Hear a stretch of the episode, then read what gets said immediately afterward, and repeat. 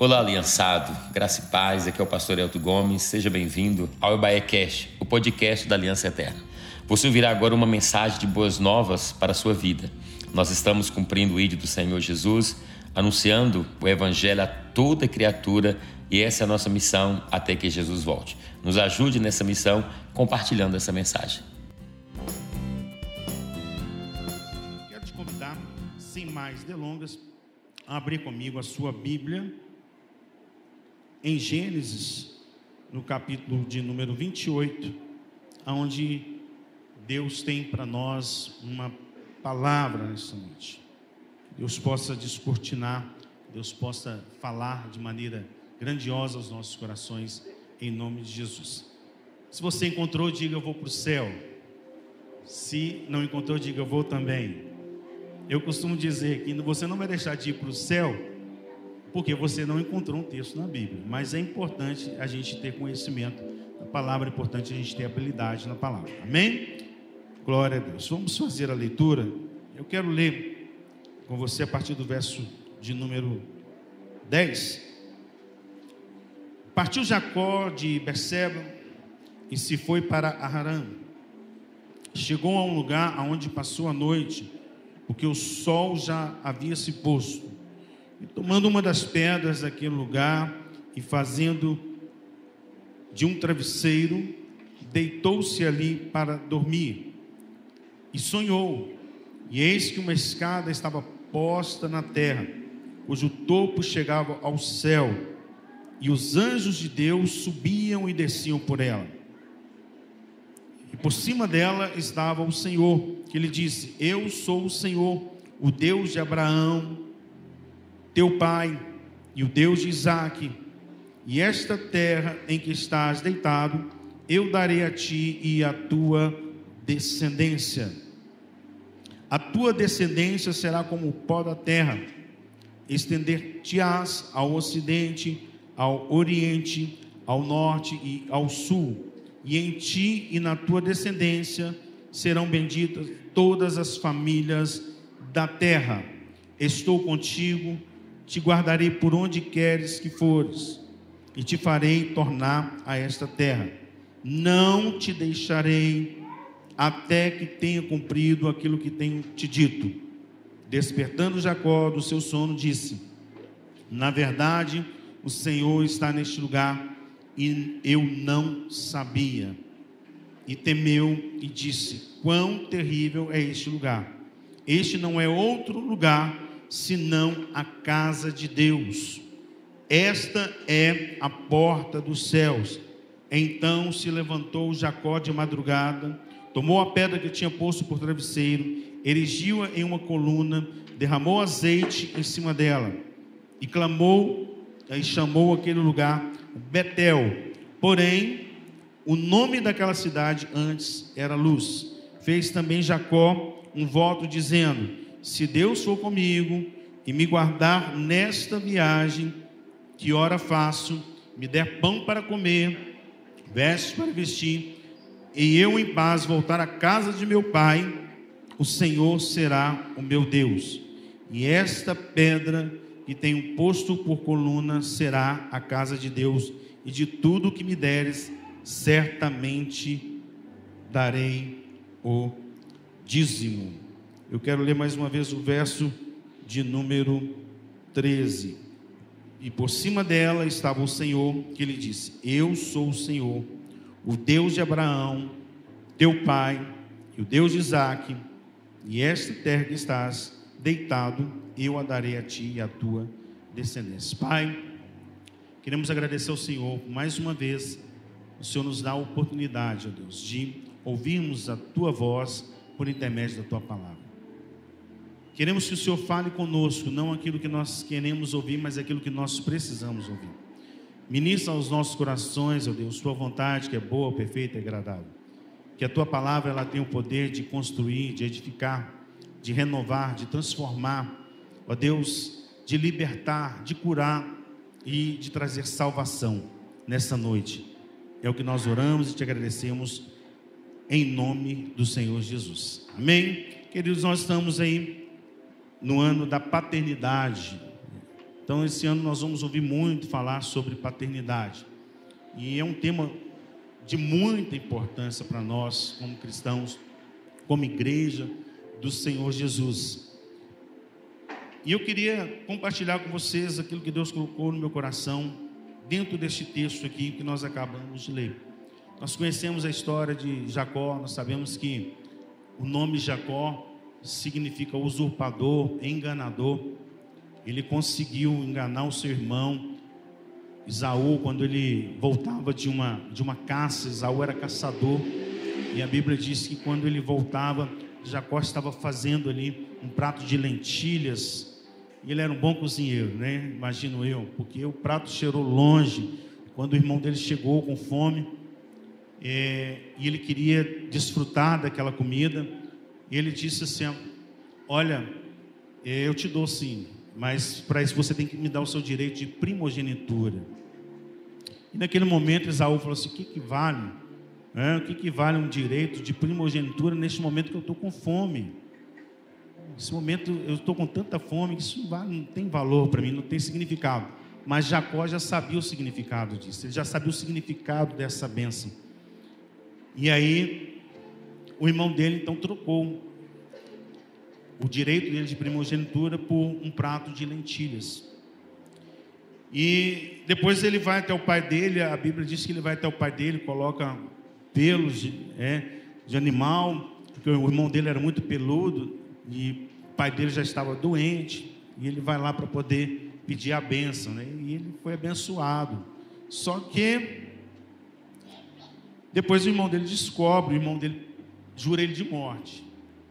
E aí a mãe dele fala assim: olha, você vai embora, você vai, não dá para você ficar aqui. E eu quero ler aqui, ainda no capítulo vinte e oito, do verso primeiro.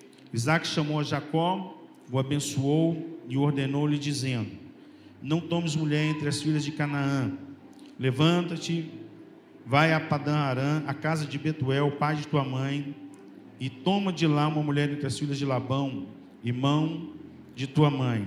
E que o Deus Todo-Poderoso te abençoe, te faça frutificar, te multiplique, para que venhas a ser uma multidão de povos.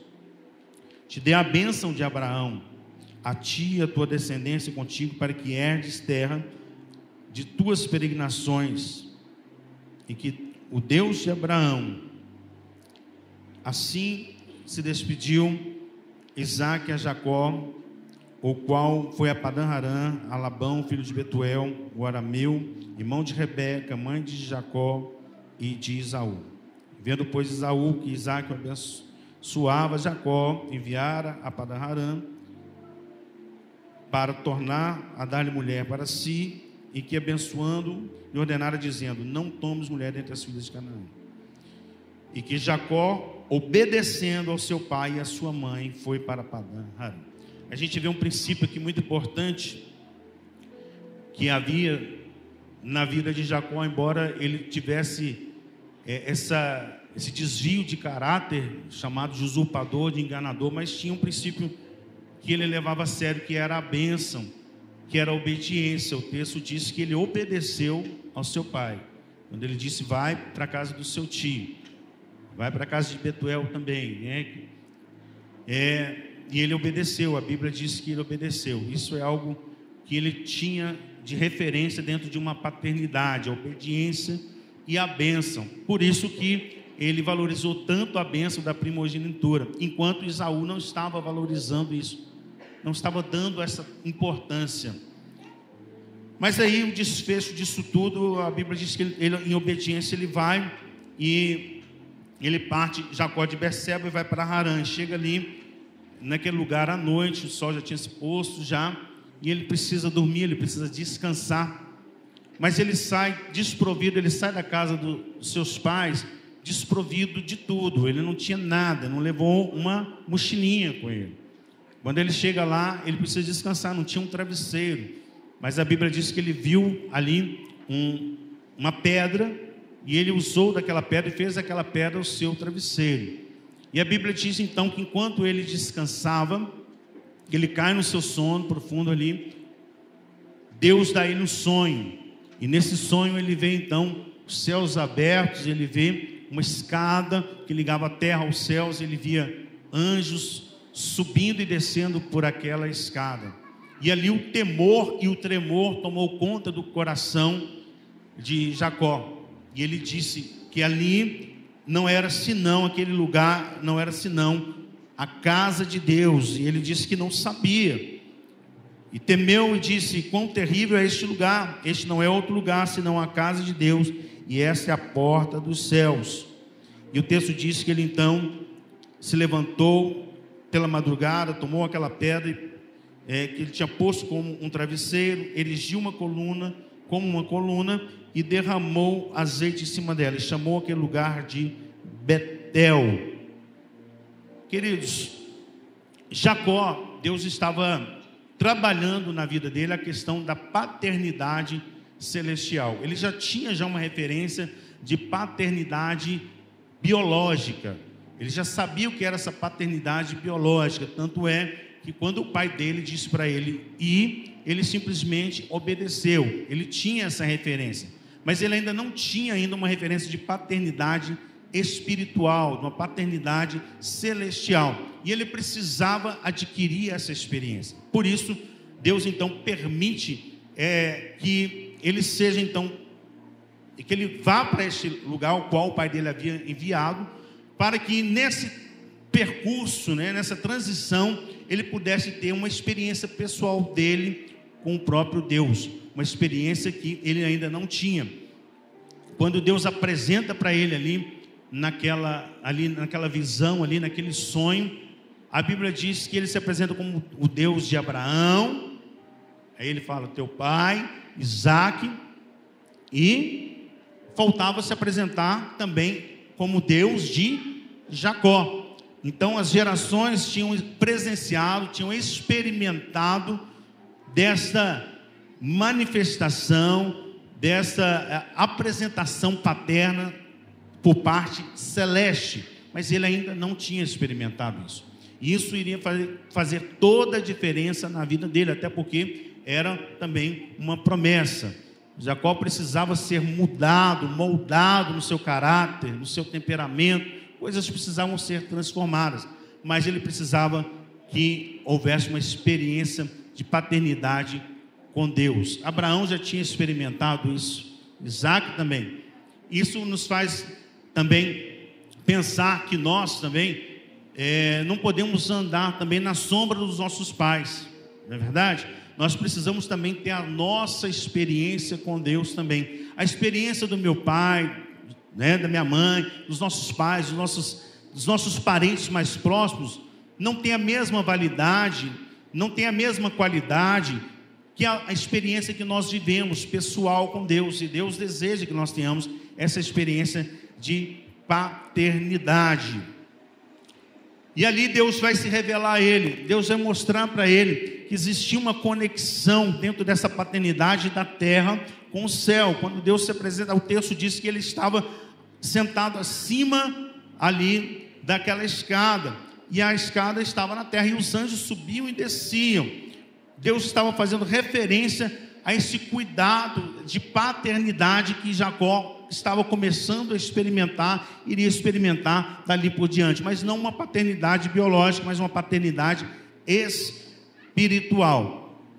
Quando nós vamos para o Pai Nosso, ali no capítulo seis de Mateus, nós vemos a descrição: Pai Nosso que estás no céu. Essa mesma referência que estava sendo feita para Jacó. Ele viu Deus aonde? Nos céus. Ele estava acima ali da escada. O texto diz: estava Deus. Então, Pai Nosso que estás no céu.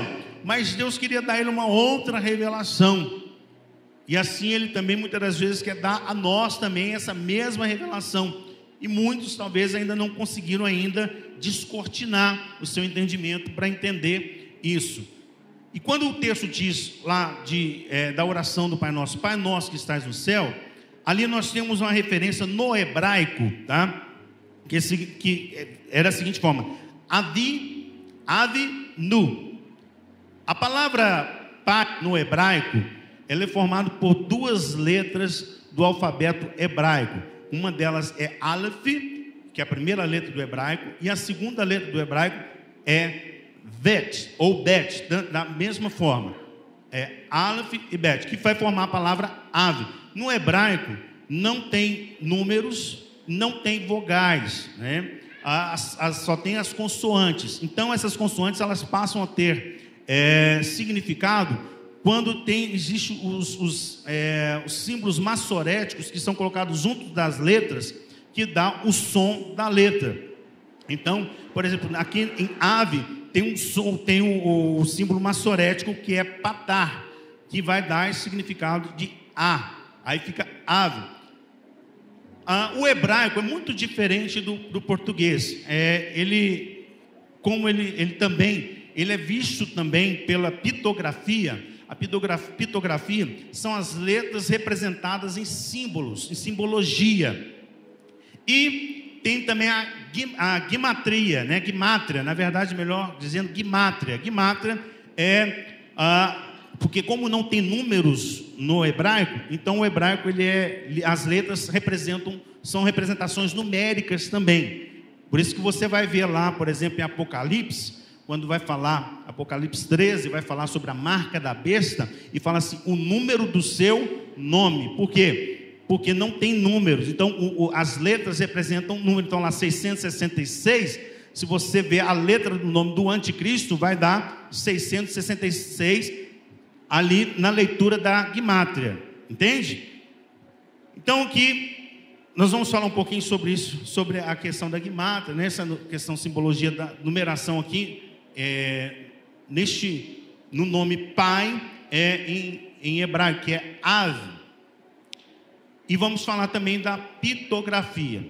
Mas é, voltando lá para o Pai Nosso, é, a palavra que está escrita lá é Avinu, que significa ave, pai, e nu, nosso.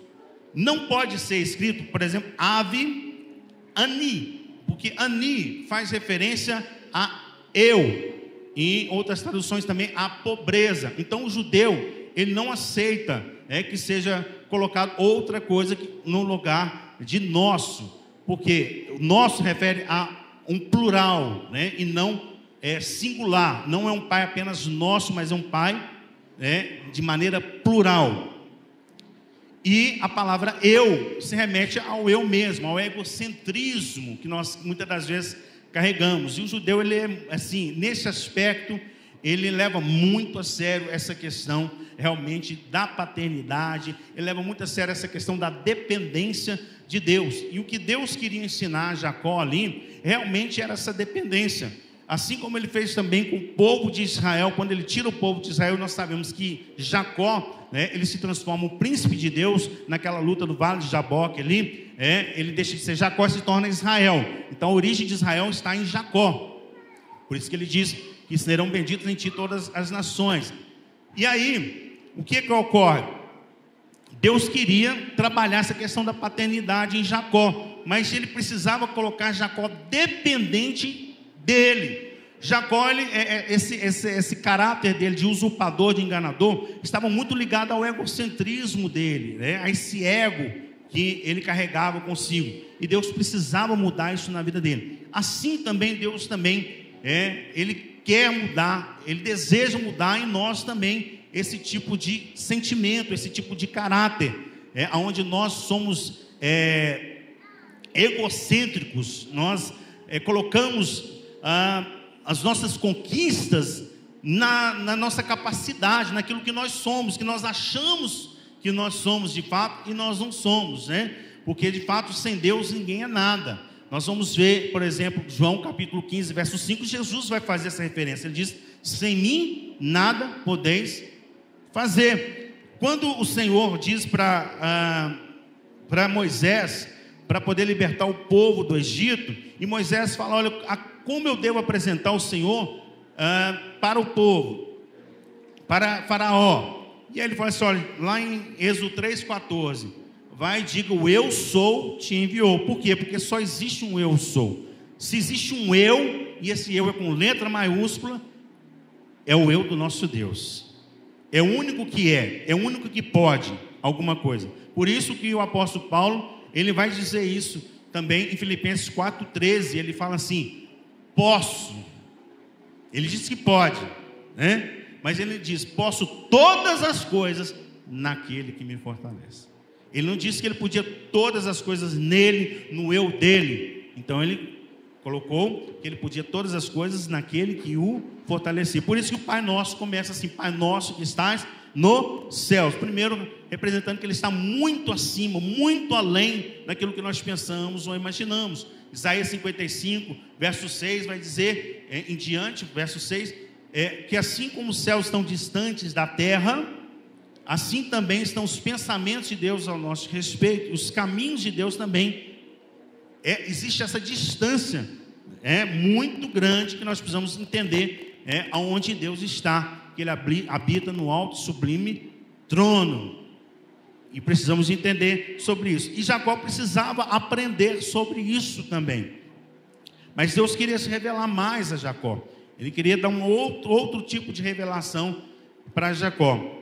E ele permite que Jacó, então, ele vá para esse lugar, para que ali Deus pudesse dar a ele um sonho, e nesse sonho ele pudesse começar a entender, de fato, quem era o Deus que o pai dele servia, né? Que os antepassados dele serviam, que os avós, os avós dele serviam. Ele precisava saber disso, ele precisava ter essa experiência pessoal. E nós também precisamos ter nossa experiência pessoal com Deus. A palavra... É, Av, que significa pai, é, dentro da pictografia, que era a simbologia, a primeira palavra que aparece é alef. Alef parece um Q, ou um K, desculpa, melhor dizendo, parece um K. A palavra alef, que é a primeira palavra do, do, do alfabeto ali, hebraico, é, a referência na pictografia dela, é, o símbolo é a imagem de um boi. E a segunda palavra, que é vet, É, na pictografia, a referência, a simbologia lá, é, parece uma tenda. E que isso dá significado de que o boi é a força, tá? E a tenda representa casa e família. Ou seja, a palavra pai faz referência a pai, ele é a força da casa. Isso é muito lindo, irmãos. Isso é muito importante, isso é muito... É algo tremendo que nós precisamos guardar para nós. O pai é a força da casa. Então, assim, quando Deus, essa palavra pai, tanto primeiramente dizendo, se referindo a Deus em primeiro lugar, como Pai Celestial, nós vemos a, a importância disso, e nós temos que trazer isso também para o contexto biológico também, né, do pai, é, junto à família, dentro de casa. Ele é a força da casa, sabe? Deus colocou, Deus colocou ele nessa posição, Deus colocou ele nessa condição. Por isso que nós vemos aí, infelizmente, muitos filhos se perdendo, indo por caminhos tortuosos e muitas das vezes não cumprindo o propósito porque não tem referência de pai, sabe? Isso fica até aqui um adendo, fica até um alerta para as mães. Mães, é... você tem um papel muito significante, muito importante no seu lar, na sua casa. Mas eu quero dizer para você, mãe, que está aqui nessa noite, o seu papel é junto do seu marido, e você tem que fazer referência a essa força que, que Deus colocou na vida dele. Essa inversão de papéis que nós estamos tendo hoje aí, até a questão do feminismo aí em alta. A gente tem que tomar cuidado, porque isso é o diabo tentando inverter as posições, porque ele sabe que a força da casa é o pai. Então, quando tiver, é, geralmente o filho, né, vai pedir algo para a mãe, para o pai, e fala assim: vai lá e fala com sua mãe. Não, pai, não faz isso não. Você é a força da casa, você tem que decidir. E a mãe tem que fazer referência a isso também. Quando ela vier, vai lá e fala com o seu pai. Se o seu pai autorizar, tá ok. Se ele não autorizar, não adianta vir para o meu lado. Porque Deus colocou o homem nessa condição, nessa posição. A gente percebe que Jacó sabia disso. Tanto é que ele, ele recebe a bênção do pai e ele obedece ao pai. Mas ele não tinha essa referência ainda em termos de paternidade espiritual. Ele precisava conhecer isso da parte de Deus.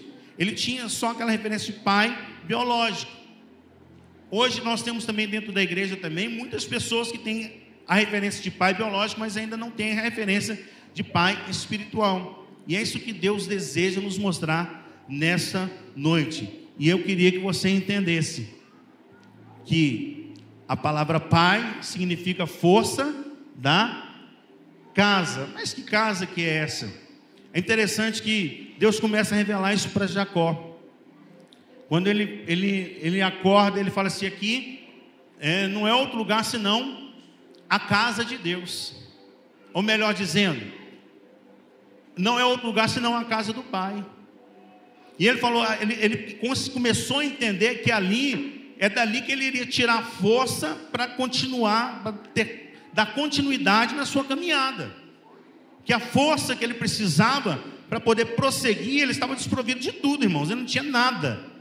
Ele não enxergava, entre aspas, um, um palmo à frente de si, em termos de perspectivas de futuro. Mas ele saiu com uma bênção, ele saiu debaixo de uma bênção. Ele saiu, o pai dele havia abençoado ele e dito para ele que ele iria se multiplicar. E ele se apropriou disso, mas ele precisava ainda de uma revelação em cima disso aí. Ele tinha uma palavra do pai dele, terreno, biológico, mas ele precisava de ver aquilo se revelando na vida dele, e Deus dá ele um sonho, e naquele sonho Deus se apresenta para ele como um pai, mostrando para ele que aquela caminhada ia ser dura, mas ele estaria com ele. O texto diz aqui, olha, verso quinze, estou contigo, te guardarei por onde quer que fores, e te farei tornar a esta terra. Não te deixarei até que tenha cumprido aquilo que eu te tenho dito. Você precisa, eu preciso, nós precisamos ter esse entendimento de que Deus está conosco nessa jornada, nessa caminhada. Esse ano de dois mil e vinte e dois, que seja diferente a nossa maneira de pensar e de reagir do ano de dois mil e vinte e um. Talvez o ano de dois mil e vinte e um teve tantos percalços, tantas situações, tantos desencontros, que você talvez possa ter questionado a paternidade de Deus na sua vida. Mas Deus hoje nos traz essa consciência de que Ele está conosco nessa jornada, que Ele não nos deixará e que Ele estará conosco até cumprir o propósito dEle na nossa vida. É interessante a gente pensar sobre isso, porque Romanos capítulo oito, verso vinte e oito, diz que todas as coisas contribuem para o bem daqueles que amam a Deus e são chamados segundo o seu propósito. Então entenda bem, Deus, Ele tem propósito na nossa vida, amém? Ele tem um propósito na nossa vida, e todas as coisas que acontecem cooperam para que isso aconteça.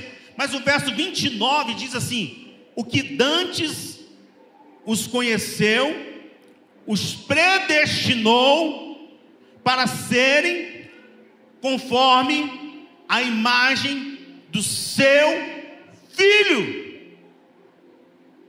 Ou seja, Deus de antemão nos predestina para que sejamos segundo a imagem do seu filho. Quando nós pegamos Gênesis um, vinte e seis e vinte e sete, e façamos o homem segundo a nossa imagem, nossa semelhança, é uma palavra do hebraico tselem, demut, que tselem significa imagem, demut, semelhança. Essa palavra semelhança não é parecido, não é parecido. Essa palavra semelhança é tirado do mesmo. Ou seja, é como se eu pegasse esse vidro aqui, cortasse um pedaço dele para fazer uma, uma réplica, mas do mesmo vidro. Não é algo semelhante, parecido, não, é algo da mesma essência. Então, ou seja, quando o texto diz o que Dante os predestinou para que fosse conforme a imagem do seu filho, para que nós fôssemos como Jesus, nesta condição. E aí, que casa que é essa que, que, que Jacó estava falando? Ele disse aqui, então, não, se não é um lugar, senão a casa de Deus. E ele vai ali, então, consagrar aquele lugar. Hebreus capítulo três, verso seis, diz assim: e Cristo sobre a sua própria casa, e essa casa somos nós, se tão somente conservarmos firmes a esperança e a glória, a, se tão somente conservarmos firmes, a, com confiança a esperança e a glória até o fim. Aqui tem duas palavras importantes, três melhor dizendo: firmeza, esperança e confiança. E fim. O texto, nós vamos, a, a Bíblia diz que aquele que perseverar até o fim será salvo. Então, existe um processo aí nessa caminhada. Nós precisamos manter na nossa, nessa habitação de Cristo em nós, firmeza, confiança e esperança. Que esperança que é essa? Que o texto nos diz. Colossenses capítulo um, verso vinte e sete. Cristo em vós, esperança da glória. Ele é a nossa esperança. Então ali Jacó estava sendo revelado algo que viria em Jesus Cristo. Essa casa somos nós. Se nós vemos o texto de João capítulo quatorze, verso dezoito, diz assim: eu não vos deixarei órfãos. O verso vinte e três diz assim: aquele que me amar guardará a minha palavra, o Pai o amará, e nós, no plural, viremos e faremos nele morada. Então, quando Jesus, ele passa a habitar em nós, segundo está em João um, verso doze, a todos quanto receberam, deu-lhes poder ser feitos filhos de Deus, a saber os que creem no seu nome, nós nos tornamos filhos, Romanos oito, quatorze, todos aqueles que são guiados pelo Espírito de Deus, são filhos de Deus. O verso quinze diz: não fomos chamados para a escravidão, para andarmos em temor, mas o nosso Espírito clama: Abba, Pai.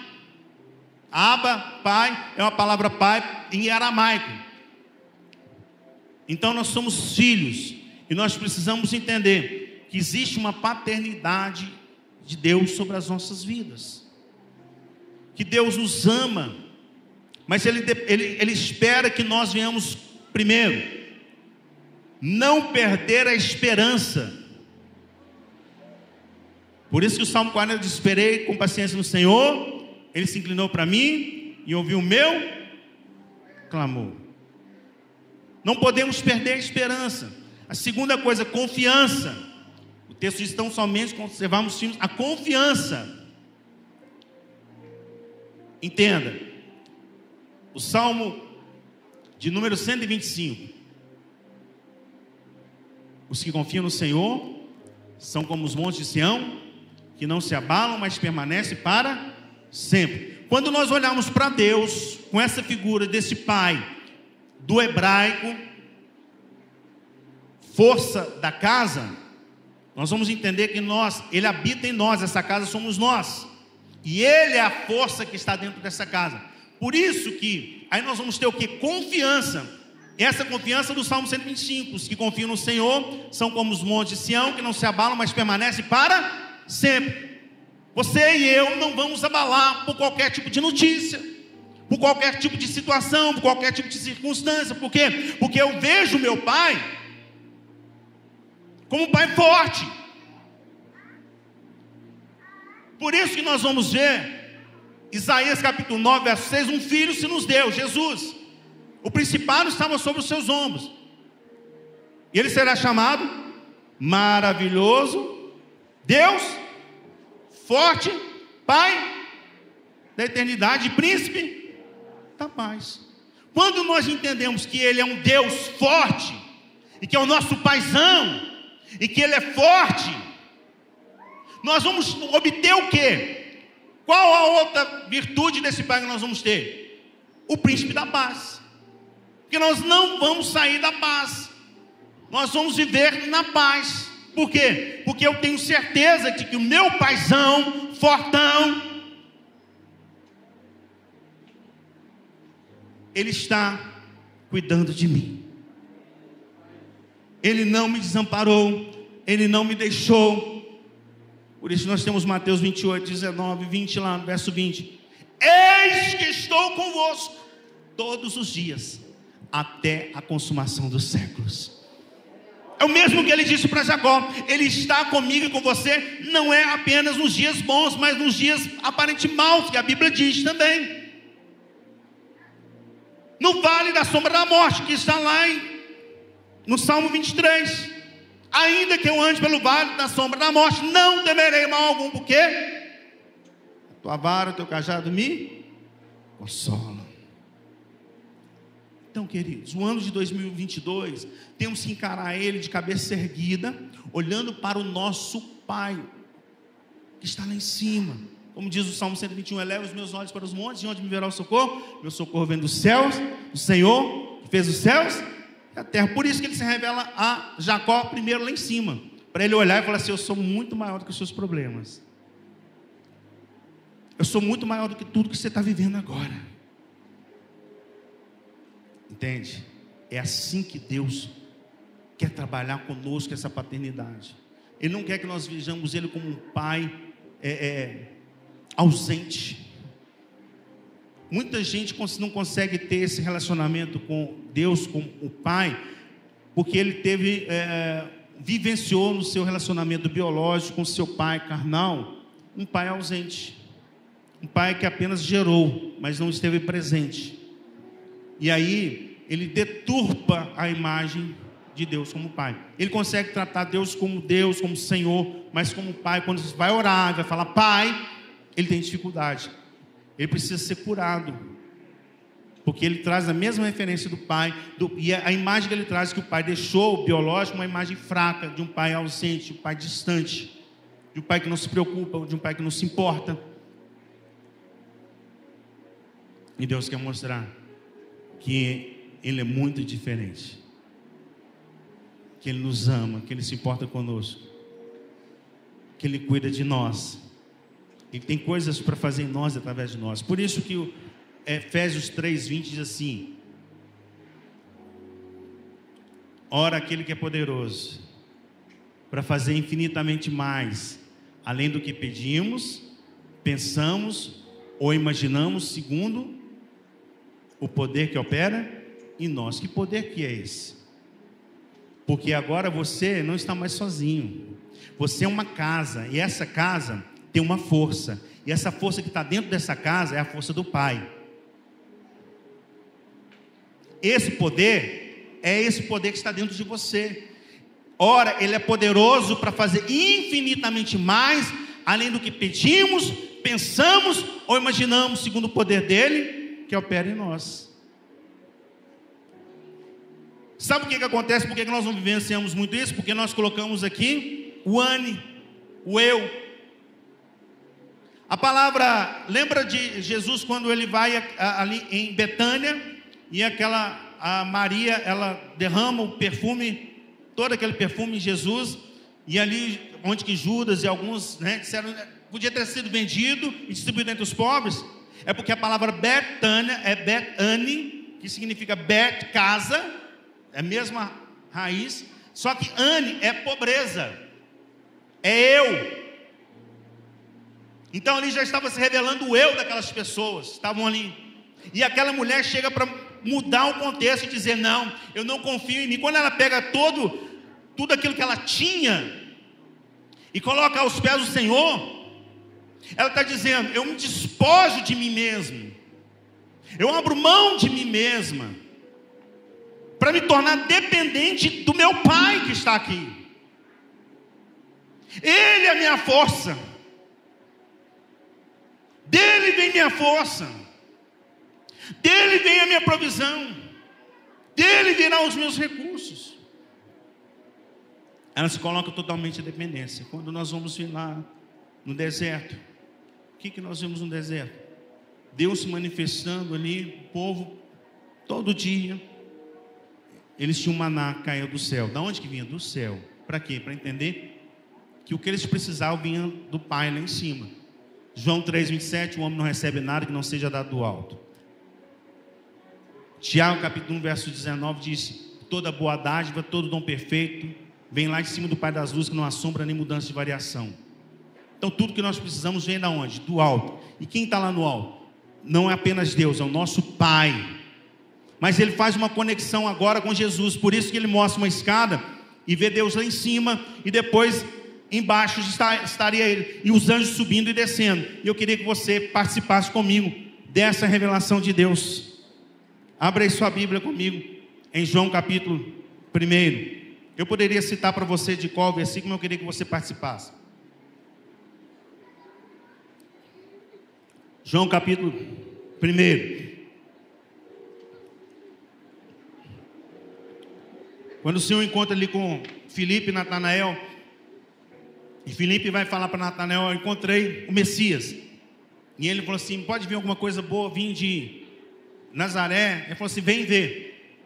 E quando ele chega ali para ver, aí Jesus vira para Natanael e fala assim: olha, eu te vi, antes que Felipe fosse chamar, eu te vi numa figueira.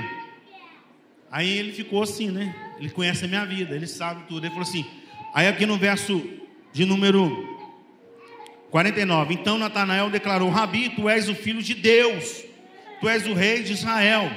E disse Jesus: porque eu te disse que te vi debaixo da figueira, crês? Coisas maiores do que essas verás. Verso cinquenta e um, então acrescentou: na verdade, na verdade eu vos digo, que vereis o céu aberto e os anjos de Deus subindo e descendo sobre o Filho do Homem. É isso que Jacó estava vendo lá atrás. Deus estava revelando para ele aquela escada ali, fazia referência lá embaixo a essa conexão que haveria, dessa revelação, dessa paternidade se revelaria em Jesus. Quando ele via os anjos subindo e descendo, ou seja, a conexão que Deus, ele se faria carne em Jesus, viria, habitaria entre nós. E depois ele voltaria. João quatorze, um, não se turbe o vosso coração, crede em Deus. Se não fosse assim também, não vos teria dito: crede em meu Pai, vou para onde meu Pai está. E lá tem muitas casas, muitas moradas. E é nesse texto, verso seis, que ele vai dizer: eu sou o caminho, a verdade e a vida. Ninguém vem ao Pai senão por mim. Não disse vai ao Pai, ele disse vem ao Pai, porque João dez, trinta diz: eu e o Pai somos um. É isso. É ali que nós vemos então Felipe dizendo: mostra-nos o Pai. Mas tem estado comigo durante todo esse tempo e tem pedido para mostrar o Pai. Irmãos, nós às vezes estamos vivendo isso dentro da igreja. Temos estado com Jesus em nós, e juntamente com Jesus está o Pai, porque eles são um, a nossa casa. Sabe por que que ele está aqui? Porque você está aqui, porque eu estou aqui. Se nós não estivéssemos aqui, Deus não estaria aqui. Ele não habita em templos feitos por mãos de homens. Mas essa casa que somos nós, é que ele habita. E é aqui que ele quer revelar a força dele para nós. É aqui que ele quer se revelar a cada um de nós. Eu disse que esse ano, a gente está caminhando para o encerramento de dois mil e vinte e dois. Nós vamos viver revelações do Senhor. Hebreus capítulo dois, não precisa abrir não, verso de número treze, e outra vez porém nele a minha confiança. Jesus falando, lembra que eu falei da palavra confiança? Porém nele a minha confiança, eis aqui, eis-me aqui e os filhos que Deus me deu. Entende? Confiança. Por isso que o Salmo cento e vinte e sete diz: se o Senhor não edificar a casa, fala assim, casa. Se o Senhor não edificar a casa, em vão trabalham os que edificam. Inútil é levantar de madrugada e comer o pão de dores, porque o Senhor dá aos seus amados enquanto dorme. O que, que Deus estava fazendo com Jacó? Enquanto Jacó dormia, Deus estava dando ele sonhos. Sabe por que tem muita gente dentro da igreja que não, não tem sonhos? Sabe por que tem muita gente dentro da igreja que não sonha? Porque não dorme, porque não descansa. O Salmo trinta e sete diz: Entrega o teu caminho ao Senhor. Verso cinco. Primeira coisa, entregar. Você já fez isso um dia que você entregou sua vida para Jesus? Ah, entreguei. Segunda coisa, confia nele. Tem muita gente que parou nessa etapa, não está confiando. Terceira coisa, descansa nele. Ele é o seu travesseiro. Lembra da pedra lá? Que ele colocou lá, que ele foi lá e... e aquela pedra é Jesus. Deus tem um travesseiro dentro de você para você descansar. E quando você descansa, de fato, você começa a sonhar os sonhos de Deus. Mas enquanto você estiver acordado para as coisas que estão acontecendo ao seu redor, para a sua situação, o que você está vivendo, você não vai conseguir sonhar os sonhos de Deus. Porque elas vão ocupar o lugar da paternidade de Deus na sua vida. E para encerramento, Efésios, queria que você, se você puder abrir.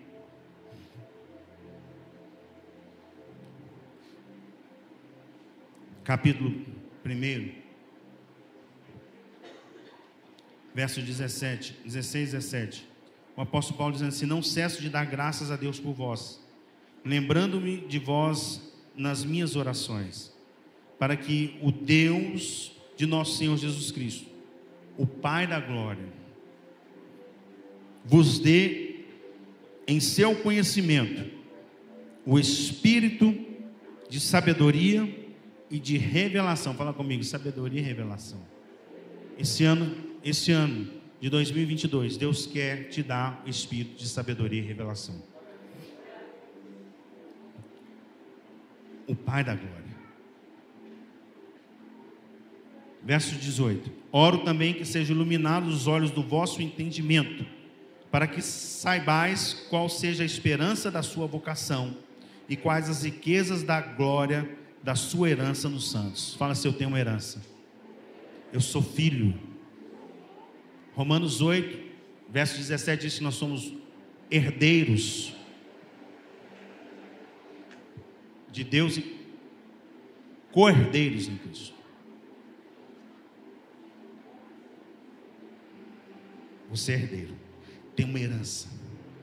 Mas a Bíblia diz que ele ora para que sejam abertos os olhos do vosso entendimento. O entendimento é a parte inteligível. As faculdades aqui espirituais, os olhos muitas das vezes estão fechados. Quem faz isso? Quem trabalha isso? Segundo aos Coríntios capítulo quatro, verso quatro. Nos quais o Deus desse século cegou o entendimento dos incrédulos, para que não se resplandecesse a glória do Evangelho. O Evangelho tem uma glória. Quando você vive essa glória do Evangelho, que é o Pai da glória, você é revelado a você o Pai da glória. Você não vai ter mais medo, você não vai viver mais em desconfiança, você vai confiar, você vai ter esperança da vocação que Deus tem para a sua vida, que Deus te chamou e te vocacionou. E você vai viver o que Deus tem para você, em nome de Jesus. Mas precisa ser aberto os olhos do entendimento. A Bíblia não está falando aqui para ímpio não, tá? Nos quais o Deus esse cegou o entendimento dos incrédulos. Aqui é, é o que? Cristão, filho de Deus, incrédulo, que não crê, que não crê. Por isso que Hebreus onze, seis diz: de fato que sem fé é impossível agradar a Deus, porquanto é necessário e aqueles que creem em Deus, creem que Ele existe e se torna galardoador, presenteador daqueles que o buscam. Eu quero te convidar a pôr sobre seus pés. Jó sabia muito bem disso. Jó tinha essa revelação. Irmãos, se você parar para pensar, como é que Jó conseguiu viver tudo que ele viveu? Perder filhos, perder bens, só não perdeu a esposa. E ele conseguiu ficar firme, manter firmeza, o que o texto diz lá de Hebreus três, seis. Manter firmeza, confiança e esperança. Por quê? Jó doze, treze. Com ele está a sabedoria, a força, o conselho e o entendimento. Jó, ele entendia disso. Ele sabia que Deus, o Pai, e no Pai ele encontraria força, entendimento, sabedoria, conselho. É isso que nós precisamos aprender. É disso que nós precisamos entender. Provérbios vinte e seis, três. Com sabedoria se edifica a casa, e com entendimento ela se firma. Nenhuma casa vai ficar, vai ser edificada sem sabedoria, e nenhuma casa vai ficar firme sem entendimento.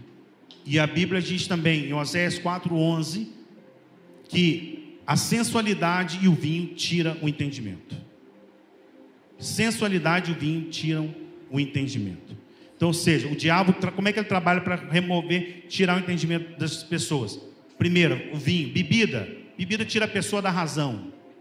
A pessoa faz coisas que ela não faria se, sem estar bêbada. Vocês já viram a pessoa bêbada? Ela fala coisas que ela não faria se ela não tivesse, ela faz coisas que ela não faria se ela não tivesse bêbada. A sensualidade tem o mesmo poder de entorpecimento que a bebida. Quando a pessoa ela é, é, ela é seduzida por uma sensualidade, é por isso que adultera, é por isso que sai de casa, que deixa a família, porque a sensualidade ela, ela tem esse mesmo poder do vinho, da bebida, na vida de uma pessoa. Então fugir dessas duas coisas é muito importante: bebida e também sensualidade. Irmãos, a coisa é séria, muito séria. Olha, deixa eu contar um, uma coisa que eu não contei no primeiro culto aqui para vocês. Eu fiquei meio que assustado. Ontem eu, eu trabalho de Uber, e eu estava voltando. Ontem ontem estava meio ruim as corridas, eu estava trabalhando à noite, e eu estava retornando para minha casa, e eu recebi uma corrida para perto de casa. Eu voltei para casa. Presta atenção no que eu vou falar para vocês, como que, como que o mundo espiritual é sério. E eu voltei, não entendi. Eu falei, eu vou voltar, vou chegar em casa, vou esperar um pouco, volta às onze horas, começa a melhorar, né, as corridas. E aí eu deixei o carro lá de fora de casa, e nisso eu fiquei dentro do carro, É, desligando, e, e via subindo três pessoas na minha rua, de branco, dois, dois rapazes e uma mulher, e eles foram subindo. E aí, assim, eu não, até então não tinha percebido. Aí o Senhor, presta atenção, aí eu, quando eu olhei, eu estava dentro do carro, eles vinham subindo, os três de branco. Aí eu notei, né, que, eles, que era um centro de macumba, e, e eu notei que a mulher, ela vinha passando a mão assim no corpo, assim, e fazendo e falando algumas coisas. E notei que os outros vinham com ovos na mão e jogando ovos para trás, jogando ovos. Ele, é, os dois rapazes iam jogando ovos. E naquele momento Deus falou assim: estão fazendo obra de macumba aqui na... E eles vieram desde lá de baixo, depois fizeram é, fechando o quarteirão. E eu falei assim: não, mas aqui não, Satanás, em nome de Jesus, aqui não. Aqui, você não, eu não sabia nem do que, que se tratava. Eu fui lá em casa, lá, peguei lá uma água, peguei um óleo ungido, coloquei na água e saí no meu carro.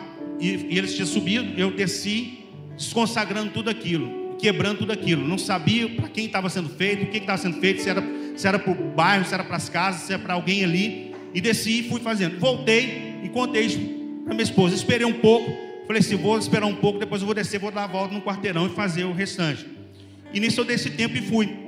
Quando eu desci, que eu voltei, que eu subi, irmãos, presta atenção nisso, é a parte pior disso tudo. E que eu subi, e que eu cheguei assim, eu vi eles lá em cima, é, na esquina.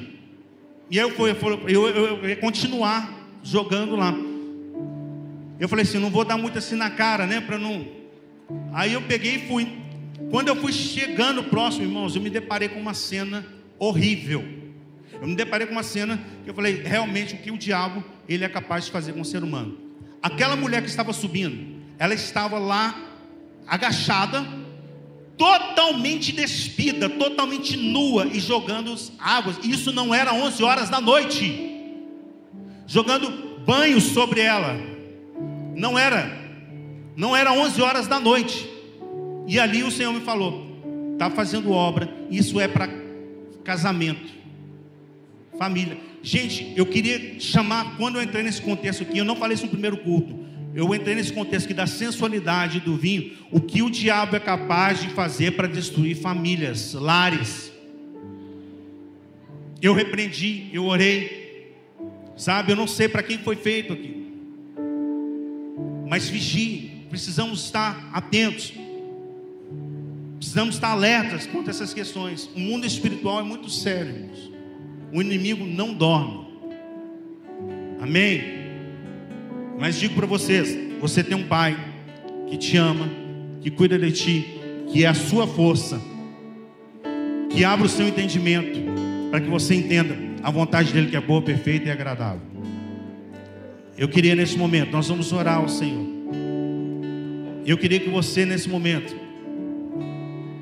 você pudesse se apresentar como filho ao Pai nessa hora. E eu queria que você apresentasse a Ele aquilo que te falta para que você viva essa paternidade na sua vida. Você dissesse para Ele.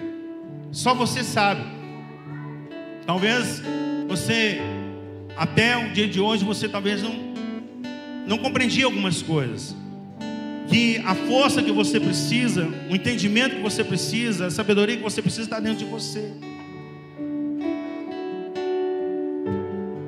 E se você não está enxergando isso, eu queria que você pedisse a Deus: Senhor, remove de mim tudo aquilo que está cegando o meu entendimento, que está me impedindo de ver o Senhor como meu Pai eterno. Em nome de Jesus. Pai, nós queremos te agradecer, ó Deus, por mais este culto. Deus, pelas revelações que o Senhor nos trouxe, pela palavra que o Senhor nos trouxe. E essa palavra, Senhor, ela vem de encontro, ó Deus, a essa identidade de filho que o Senhor tem em nós. Nós somos filhos e nós queremos desfrutar, nós queremos viver a paternidade do Senhor. Senhor, não queremos ser como aquele irmão do filho pródigo que ficou em casa, mas ele não desfrutou da paternidade. Ali aquele irmão do filho pródigo, ele questionou: mas Pai, tem estado contigo durante todo esse tempo, e o Senhor não deu um novilho para ser morto por mim. E vem aí meu irmão que está aí, gastou todo o seu dinheiro na dissolução, e o Senhor dá uma festa para ele. E o pai diz para ele: filho, você sempre esteve, e tudo que, que tem aqui é teu.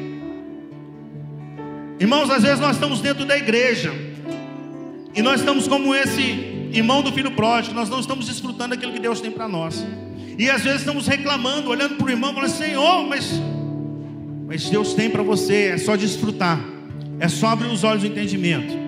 Põe a tua mão aí no teu entendimento, aqui ó, essa parte aqui, isso. Fala: Senhor, a minha mente é do Senhor. A tua palavra diz em primeira Coríntios capítulo três, dois, três, é verso dezesseis, que eu tenho a mente de Cristo. Senhor, eu quero essa mente, que o Senhor possa, Deus, abrir os olhos do meu entendimento, para que eu veja o Senhor como o Senhor de fato é. Em nome de Jesus, eu quero viver essa paternidade do Senhor. Eu quero ver os teus anjos subindo e descendo, os céus abertos sobre o Filho do Homem. E o Filho do Homem está em mim, habita em mim, mora em mim. O Senhor veio fazer morada em mim. Essa força que eu preciso está em mim. O Senhor colocou em mim, a partir do momento que o Senhor fez habitação em mim. Eu quero, Senhor, neste ano de dois mil e vinte e dois, desfrutar da sua paternidade. Em nome de Jesus.